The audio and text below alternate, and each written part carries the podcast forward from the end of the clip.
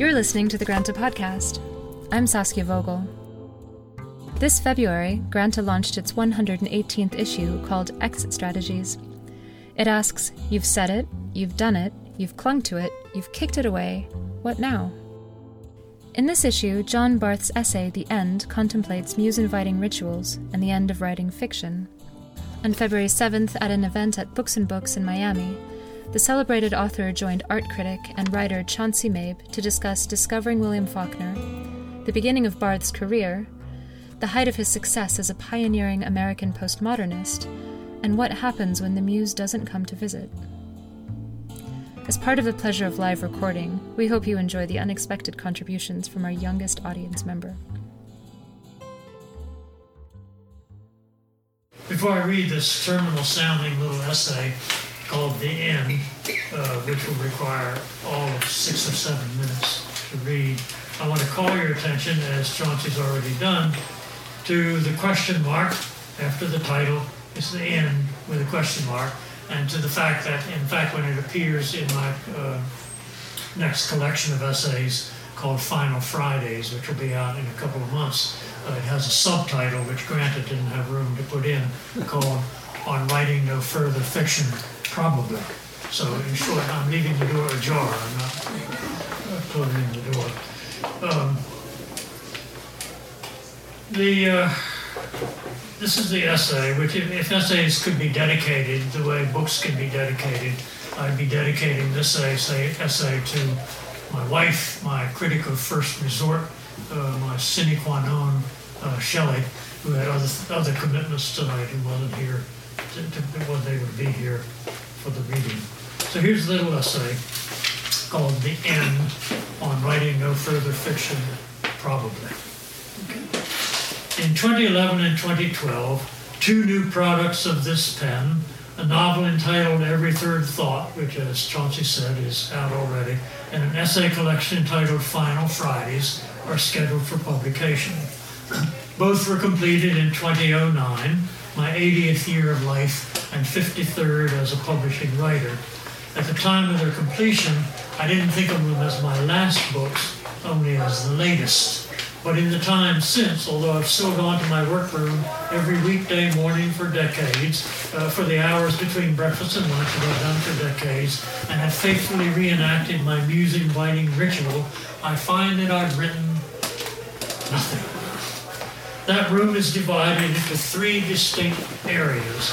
Composition, one side of a large work table reserved for longhand first drafts of fiction on Mondays through Thursdays and nonfiction on Fridays, with supply drawers and adjacent reference bookshelves.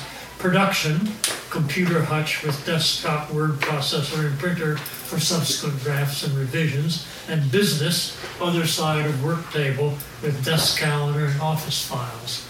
As for the ritual, step one is to seat myself at the composition table, set down my refilled thermal mug of breakfast coffee, and insert the wax earplugs that I got in the habit of using back in the 1950s when my three children, who are now in their 50s, were rambunctious toddlers and became so associated with my sentence making that even as a long-time empty nester in a quiet house, I continued to feel the need for them. I can't imagine the muse beginning to speak until I've shut out uh, any other uh,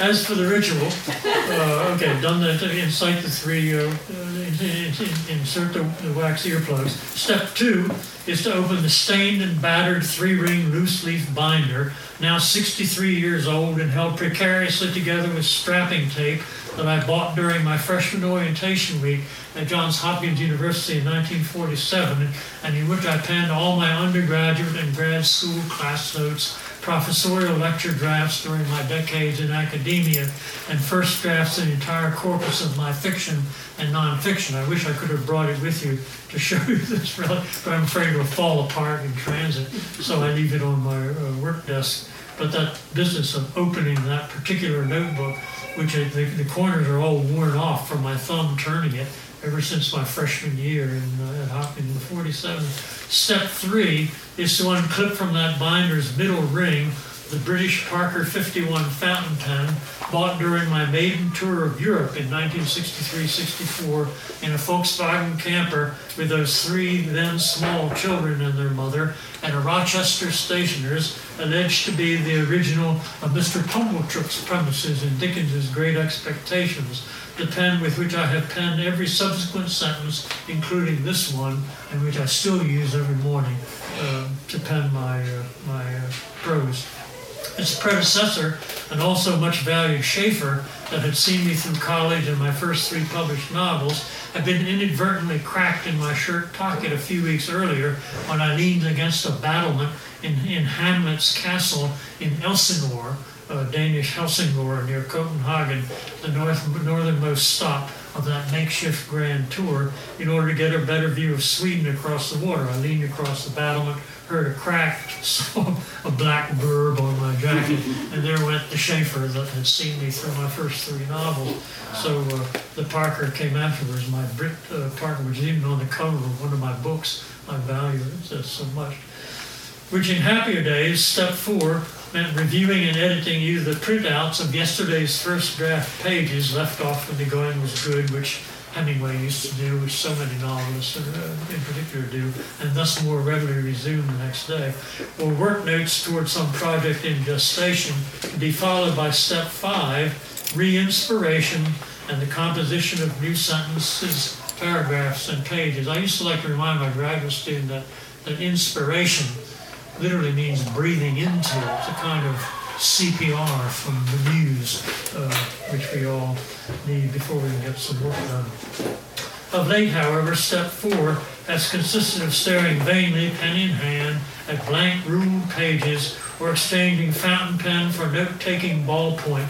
Never take notes with the same pen that you write prose sentences with. Uh, creative writing sentences with, um, and perusing for possible suggestions either my spiral bound work notebook number 5, 2008, 2008 hyphen blank, or my little black six ring loose leaf personal notebook diary to no avail. That latter, the diary, has only a few blank leaves remaining and no room for more, and the workroom's bookshelves reserved for one copy of each edition and translation of every book, magazine article, and anthology contribution that I've ever perpetrated are already crowded beyond their capacity, with new editions lying horizontally across older ones and jammed into crannies between bookcase and wall. That almost exhausted notebook space, those overflowing shelves, are they trying to tell me something? I plug my ears, strain not to listen. Like most fiction writers of my acquaintance, perhaps especially those who mainly write novels rather than short stories, I'm accustomed to a well filling interval of some weeks or even months between book length projects, an interval not to be confused with writer's block. Indeed, I've learned to look forward to that bit of respite from sentence making after a new book has left the shop. Bulky typescript, both snail mailed nowadays and emailed to agent and thence to publisher and to busy making notes toward the next one while final copy editing and galley proofing its predecessor. This time, however, dot, dot, dot. Well, well, a writer friend of mine from Kansas who knows about water wells informs me of the important distinction between dry wells and gurglers which may cease producing for a time, but eventually resume. He encourages me to believe that I am, if no longer a geyser, still a gurgler, not yet a mere geezer. May that prove to be the case, but if in fact the well is dry, I remind myself that as we've aged, my wife and I have been obliged to put other much enjoyed pleasures behind us snow skiing, water skiing, tennis, sailboat cruising on the Chesapeake, and yes, even vigorous youthful sex, but certainly not love and intimacy. And as someone once wisely reserved, some New Yorker, as I remember, sex goes, memory goes, but the memory of sex, that never goes. if my vocation, my calling, turns out to have joined that sigh and smile list of once upon a times, its memory will be a cherished one indeed. Time will tell. Meanwhile, maybe write a little piece about not writing. Thank you.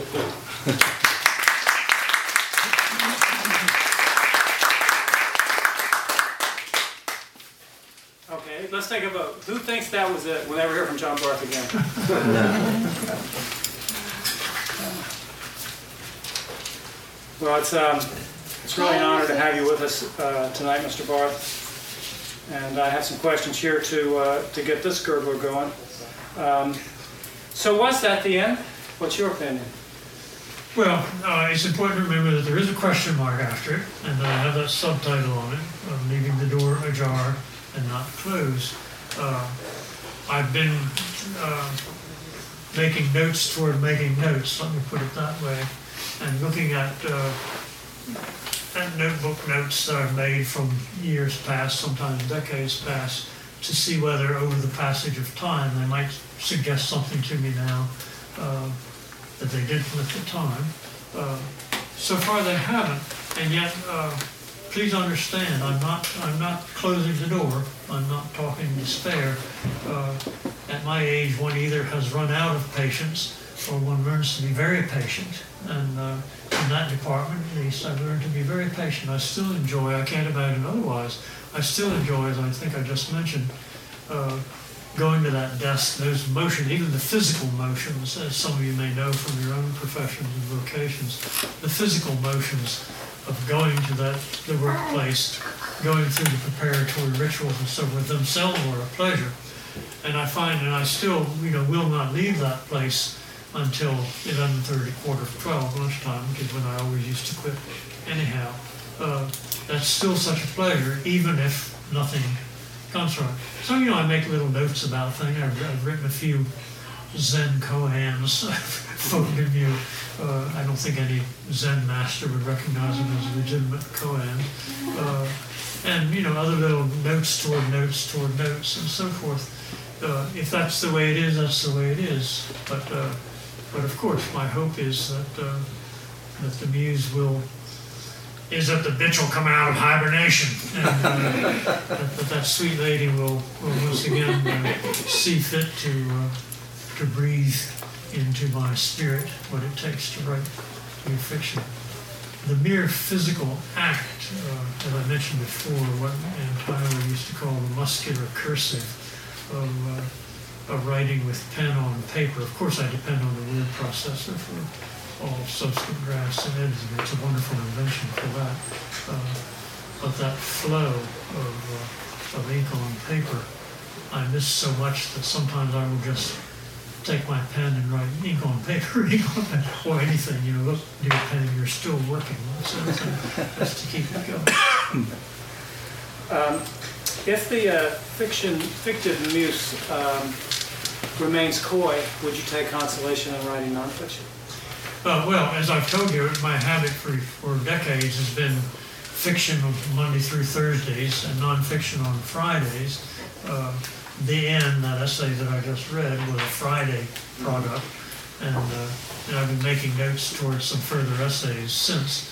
Uh, and, and I'm pleased, I'll be pleased to see that, that new collection, Final Fridays with a question mark, uh, come out later this month. Uh, Oh, sure, I'd be content to be, uh, you know, I'd much rather be writing, as I, am so used to doing, fiction most of the time, and nonfiction as a kind of respite and change of, of media, or genres, I should say, uh, for certain.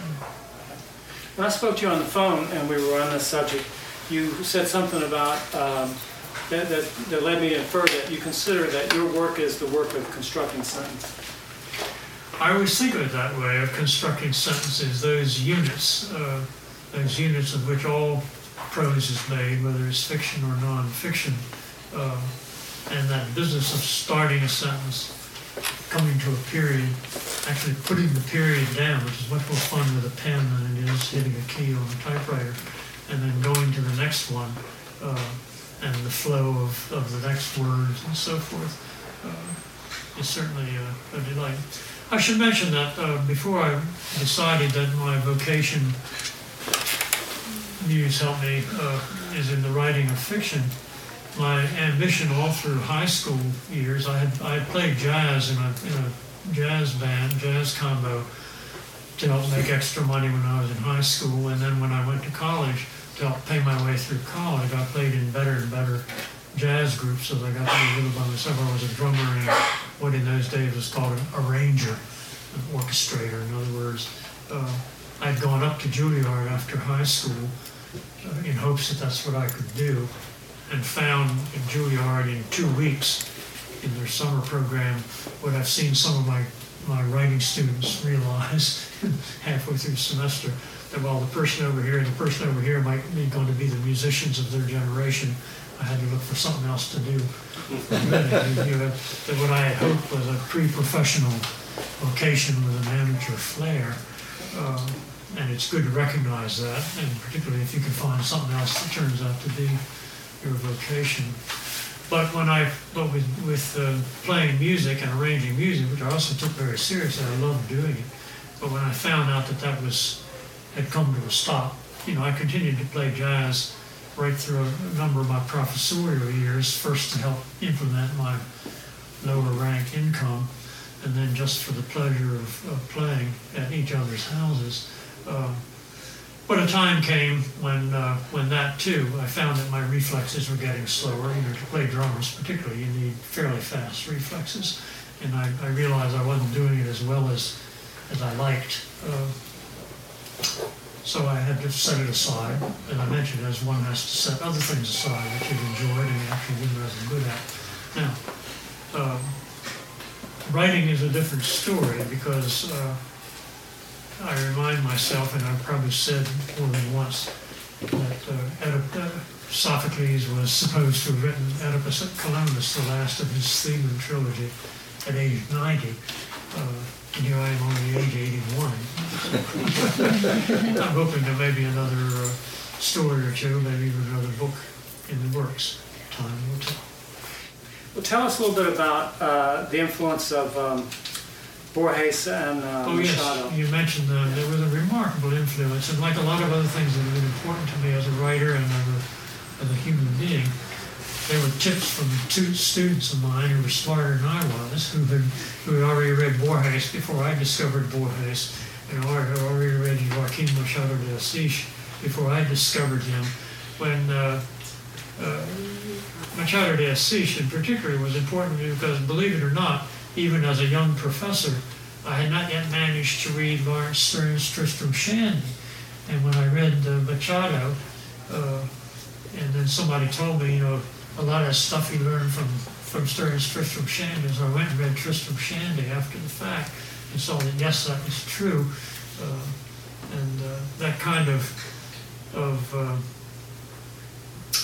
wonderful ad libitum stuff with space on the page and so forth, and still making it a readable book, an entertaining book that talks seriously about about serious human passions and the experience of life, but does it in that sportive fashion that Laurence Sterne does in Tristram Shandy, and then for that matter, Rabelais does in Gargantua and Pantagruel, uh, or uh, Diderot and Jacques de Uh, those were revelations to me at the time and certainly helped. Uh, they they both helped explain some things that I found I already been doing, and showed me ways in which to uh, respond. Remember that my ambition as a musician uh, was not so much to be a performer uh, on the drums, which I loved, uh, as to be an arranger, an orchestrator, and I still like as a writer sometimes to take a received idea. Like an old myth, let's say, or, uh, the, or the figure of Scheherazade, and then reorchestrate it to some present purpose. That seems to be as a legitimate thing for a writer to do, is to start from. I mean, there's almost no scratch you can start from when literature has been going on for how many millennia now, uh, and we can't read it all. How does it feel to have outlived uh, most of your contemporaries? Uh, well, some of them were certainly more worthy of staying alive and writing things, no doubt, than I am. But uh, I would rather be perpendicular and taking nourishment, as we say in Florida. Uh, Florida. But I was just reading a novel by a wonderful novel by uh, Shalom Auslander. Do you know this novel of his called uh, what's it called? I've forgotten its title. Um, Hope, a tragedy. It's called by Auslander, in which he, it's a Jewish, a very Jewish novel, which he speaks of Florida, the place where Jews go to die. That's black humor, if I remember. Were you conscious of how important your work was when you were doing it in the 60s and 70s? Oh heavens, no! When you're when you're writing these things, you hope you'll find a goddamn publisher. Uh, and, and of course, it's important to you, as a writer, because you've done it. It's the best you've given it your best shot. You hope that other people will find it at least readable, and uh, perhaps even entertaining. Not to say um, perhaps even moving enough to mention to somebody else, maybe you ought to read this book and so forth. That's all. I mean, the ambitions of people who feel that they have a calling are limitless, but that doesn't mean that their expectations are, are limitless. You know, I was the, the my first novel, The Floating Opera, with my agent, whom I'd inherited from somebody else, uh, was patient enough to send it around to I forget how many publishers. I'm going to say 25, but I don't know for sure. Before it finally found a home with uh, the now defunct Appleton Century Crofts. Uh, and I keep I keep telling my I used to keep telling my graduate student writers who were very good, uh, very good. You know, we picked them for their. I used to tell them we picked you for your talent in the first place, unlike the undergraduates who were allowed to sign up for the club. We picked the graduate students for their talent. I used to tell them because of that you were about this far from publication. But you will find this last two millimeters to, be, to be the hardest gap to close, and perhaps impossible. There are people who never do manage to close that last gap, even though we think they're, they're just about there, just about there. But just about there isn't necessarily there, and it requires a lot of, I think, a certain amount of good luck, as well as other things. Are you able to think now that we, uh, that we know, as a critic, I can say this, um, that um, you were, you carried forward the torch of literature, just like Shakespeare, Byron, Joyce, Camus, and Faulkner, for a while. Are you able to accept that, or is that just too, too abstract? That seems, that seems uh, a little, uh, a bit of an overstatement to me. Um, I managed to write some books that, that some critics and some readers have enjoyed, uh, and that some other younger writers have told me were important to them. And if that's passing on the torch, uh, that's good enough for me. Um, And, and, and particularly given the, uh, the difficult straits that uh, literature in general and, and the novel in particular have been in for some time now, it's a great pleasure to me that as many of the books as are, are still in print. Uh, I mean, the fact that they're still out there, or at least available in some form or another, is sufficient. Uh, I mean, immortality for me means hoping that some of my books are still in print as long as I am. and then, and then, yes.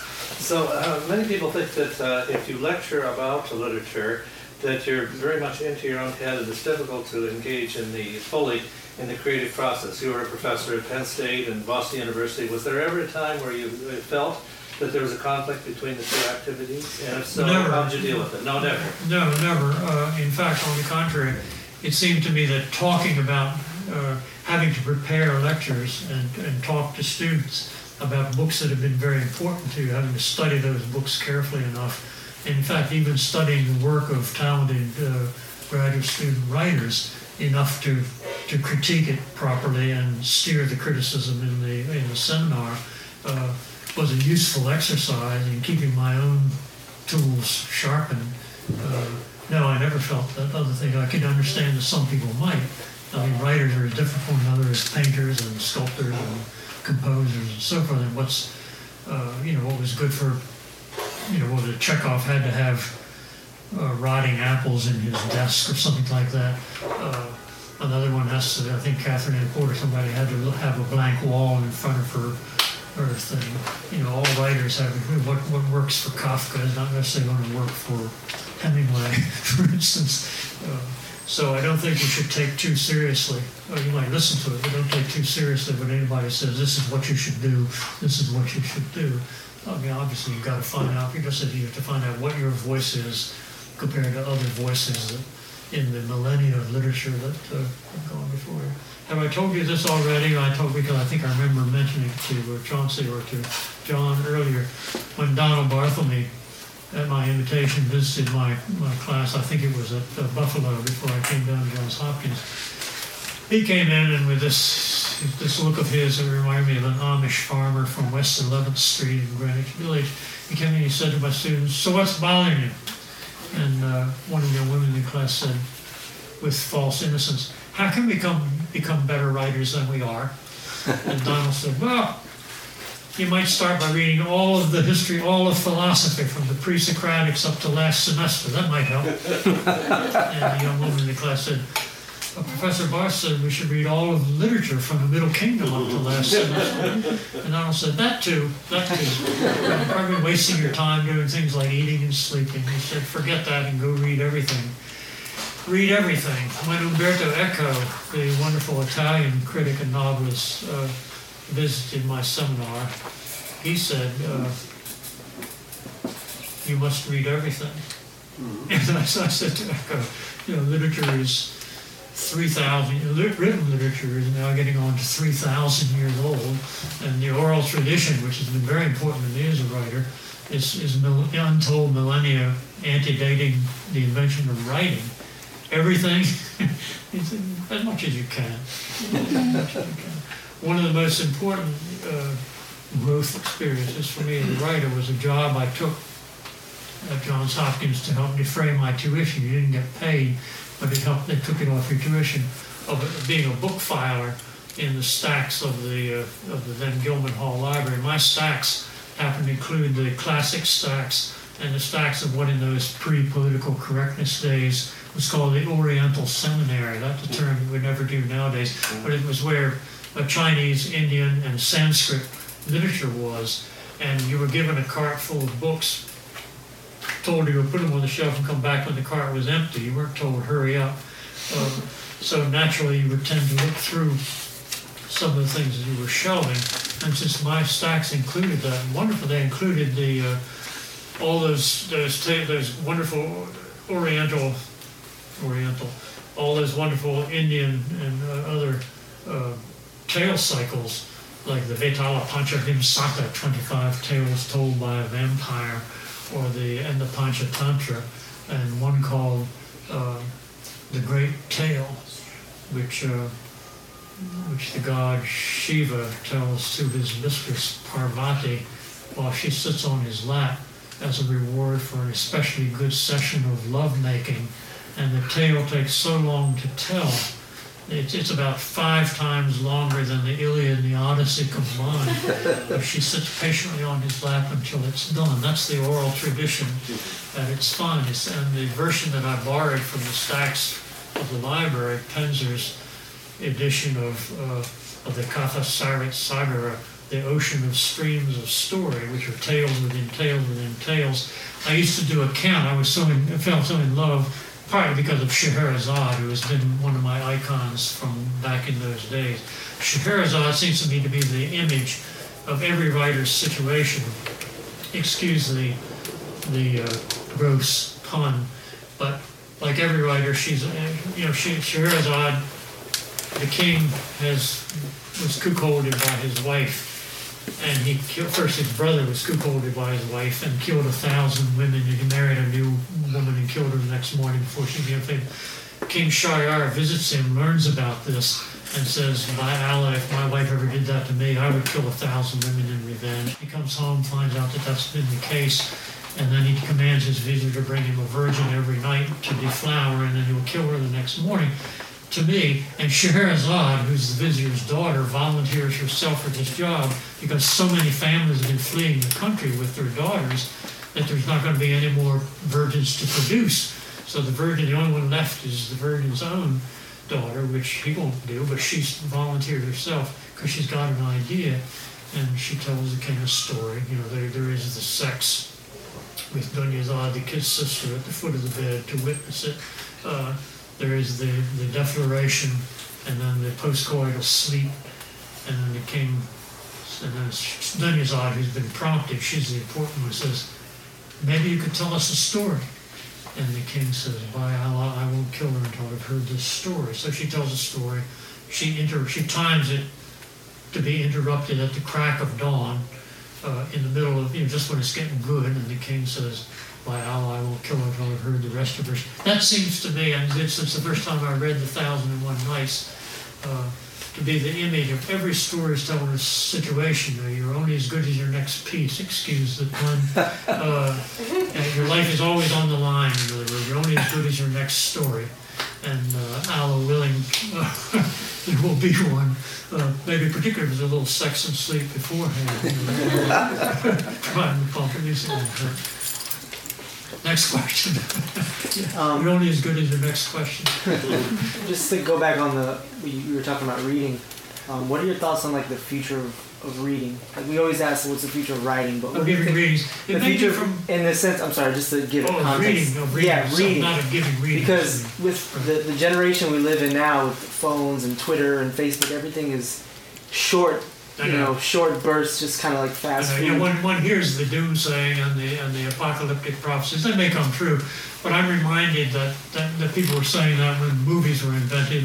They were saying certainly when television was invented. That's the end of books. You know, when television was invented, that's the end of reading and so forth. Uh, there's something about books. The audience may get smaller and smaller. I don't know. It may also be that like uh, that, that some of us though we enjoy going to the movies, we enjoy watching television, we enjoy work, doing stuff on the internet and so forth, but there's still, you know, it's like just because one kind of food is good doesn't mean another kind of food is not good. Uh, and and I, I, I hope that there will still be enough people who, like myself, enjoy those other media, but still like the feel. I don't even know. One thing I don't like, for example, or haven't learned to like, are e-books, just because I don't, I understand why they can be very useful to people. But I love the feel of a thing, and it's from the old codex construction, the feel of a book in the hand that you can turn, you can pause, you can refer, you can put a bookmark in here. You can do that electronically with some of those other things. But it's just the feel, even the smell, uh, it's the tactile sensation of books as, as much as the, not as much, but in addition to the experience of reading itself.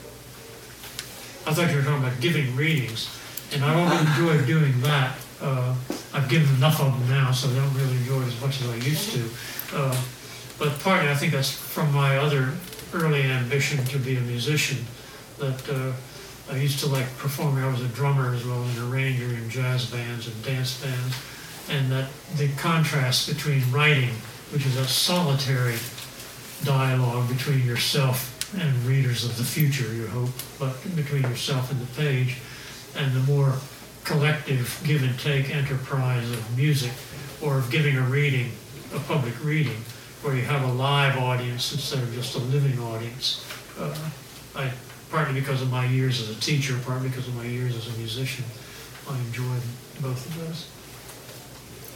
Um, you mentioned um, in, in the reading that you gave us earlier, you mentioned Dickens, um, whose birthday incidentally is today, I think. Oh. Um, and uh, so, and it reminded me that he was the first novelist who I ever got into as a kid. I was probably eight or nine years old, and I got seriously immersed in Charles Dickens and his whole world. But um, I I wonder, at that age, what, what were you reading? uh, I picked up this book by this person called William Faulkner. Uh, it was one of Oh, him. It was very. It was poor Faulkner. It was. It was the Pylon or something like that. You know, one of the early Faulkner, not one of the famous ones. But that and uh, Manhattan Transfer, John Dos Passos, John Dos Passos and Manhattan Transfer, and the stuff that Dos Passos was doing on the page, these strange things of putting newspaper headlines up top, and you know, and Faulkner, and really the one I got, the, the Faulkner I really came to love, the Faulkner of Sanctuary. Faulkner has had his most incantatory. Uh, uh, this was I, I didn't realize at the time I was being exposed to modernist, you know, modern literature in its American version. Uh, but something was speaking to me there, and I would say that uh, that early that those early experiences of Faulkner and John Dos Passos hooked me into not only literature but, but modern literature. And then, of course, uh, like we had in on the Eastern Shore we had an 11-year public school system. It was such a poor county; it didn't have a 12th grade, and uh, nobody went off to college from there. Almost nobody did. but uh, I managed to win a, a senatorial scholarship to Hopkins for one year. The senator liked to rotate it so that he could oblige more of his constituencies. But I managed to hang on in that first year. That uh, none of us was prepared to go to college coming out of that public school system. But I met some, some good classmates from who had been to good private schools and already heard about the, the Renaissance and the Reformation, and they knew I was still looking for the men's room and how do you get around the campus and all that. What's this Johns Hopkins thing?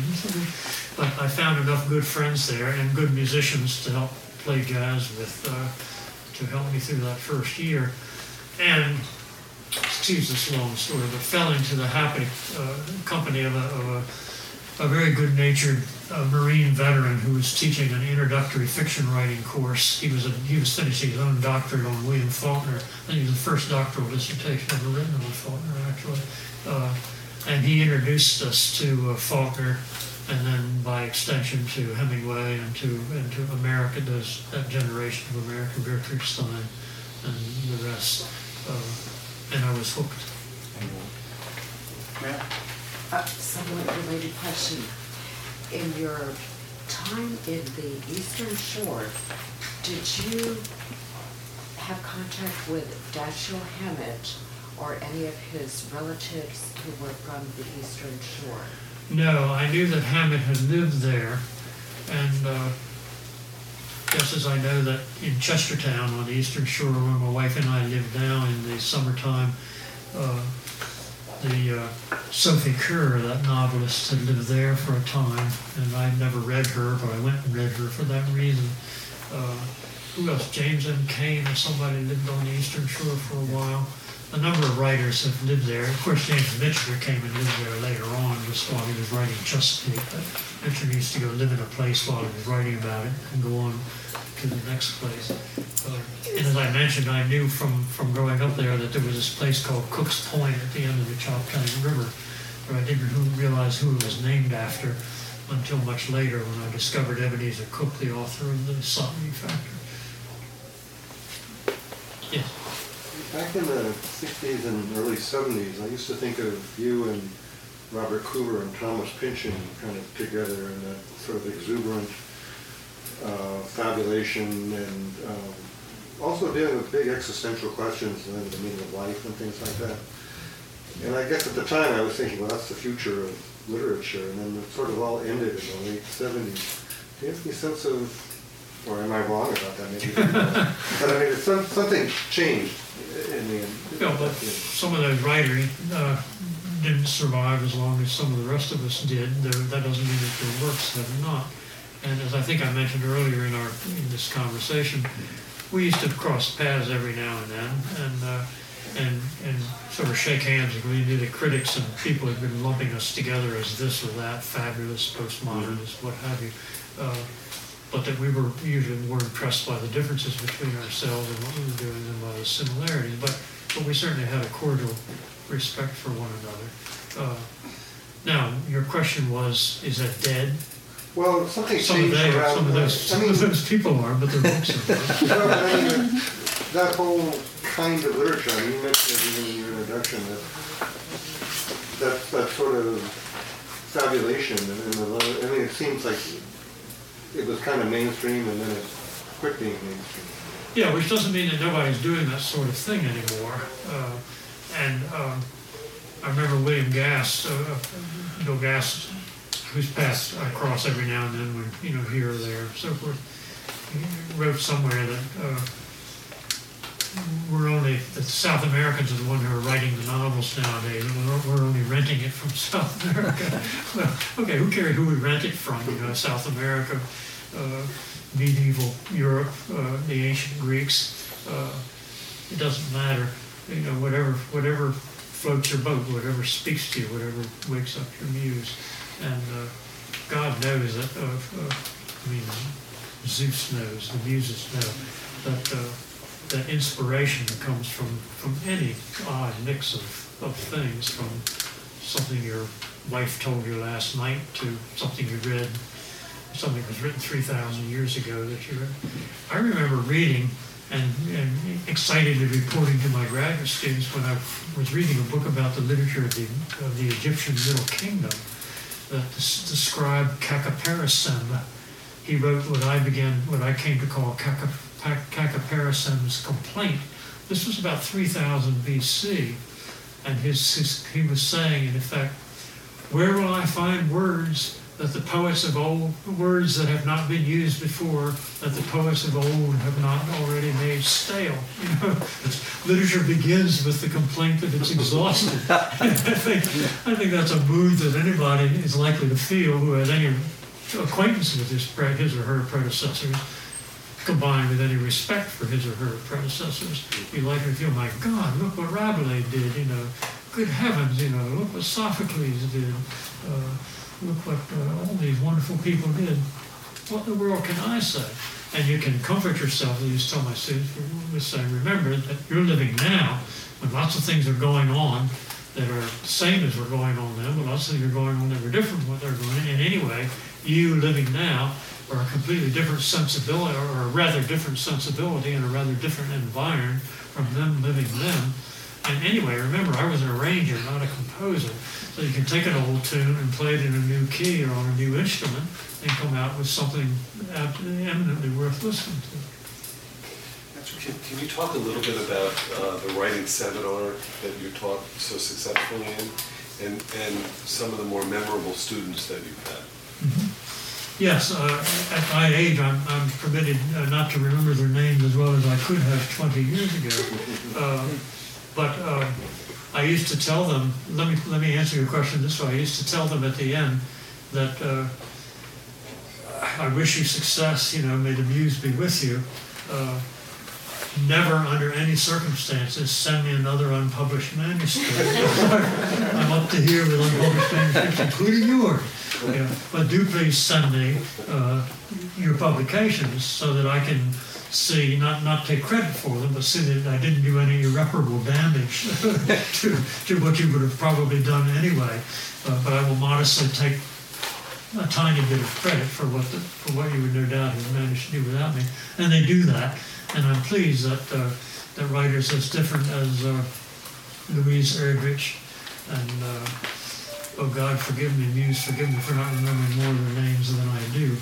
Um, but there have been quite a number who uh, have published. They send me their books, and I have a shelf of, of books published by my former students, uh, which I'm pleased to, to see is a, a rather large. Along those lines, what will happen now uh, that writers have such easy access to publication in the sense of being able to self-publish, Oh, the self-published. where they never had such easy access in the past? Do you think there'll be something lost, that there won't be the editing process the way there was back in the day? I've no idea. I think probably you'll see both things. Uh, uh, I mean, the fact is that having self-published or whatever, the books will either survive. It'll it'll either somebody will like it enough to pass it on to somebody else and so forth. I just know what will happen to your library. You're gonna get all these self-published books. resist them as long as possible. I used to tell my students that I don't write blurbs, but uh, but if you, uh, I'm willing to give you a blurb for for for your first novel if I really like it, your first book if I really like it, and then you're allowed to recycle that in subsequent books. And there've been a number. The medium is, you know, it's always under threat. Uh, it always seems to be going to die, going to die, going to die, and somehow it always seems to squeak along. You know, I, I don't think books are about to disappear anytime soon. It's just too pleasant, whatever else you're doing, to, to sit with a book in your hand and turn the pages. Well, Rust Hills, who was the uh, fiction editor at Esquire for many years, he told me once that uh, the, the idea that there was once a golden age of American literature where the average working man went home and sat down and read uh, Hemingway or Fitzgerald in the Saturday Evening Post is a complete fiction. It's a myth. They would go home and read the Saturday Evening Post, which had episodic stories that translated exactly into TV shows. so, the, the, then the point was that serious literature has always been a hard sell, just as it is today. Yes, sir. Last question. Last question. I just finished a, a biography of Balzac, and in it they, they showed that he had he, frustrating to all the editors because he would do 20 and 30 drafts. Uh, how many drafts uh, do you, you know, how many iterations of your draft do you go through or have you gone through? Yeah, it depends on, it depends on the particular project. Essays and short stories go through more drafts than novels do. I generally, as I've told you, as I mentioned before, I like to write the day's pages in longhand, put them on the computer, uh, and then uh, that will get turned into an edited typescript, which I'll read a couple of times and edit and send off to my agent and, uh, and my editor. And uh, if it's a good editor, uh, he or she will make some suggestions. Well, first I show it to my wife, who's, who's a really good editor, and she remembers what cards you played here and what that need to be picked up here and so forth. And uh, and then you know I'll read it again when it comes out in in uh, you know after the if I've had a good editor, I'll, I'll, I'll see what he or she has to say and, and perhaps make some changes there.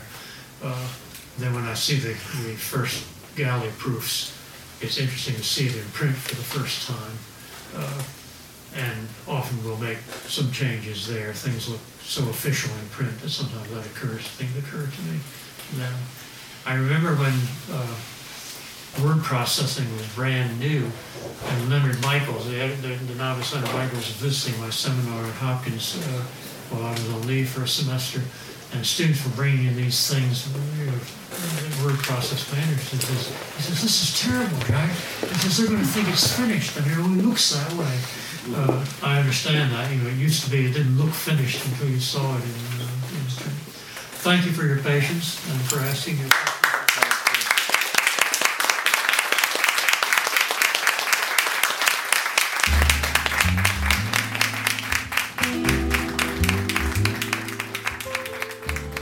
Thank you, John Barth, Chauncey Mabe, and Books and Books. We hope you'll join us next time. Thank you for listening.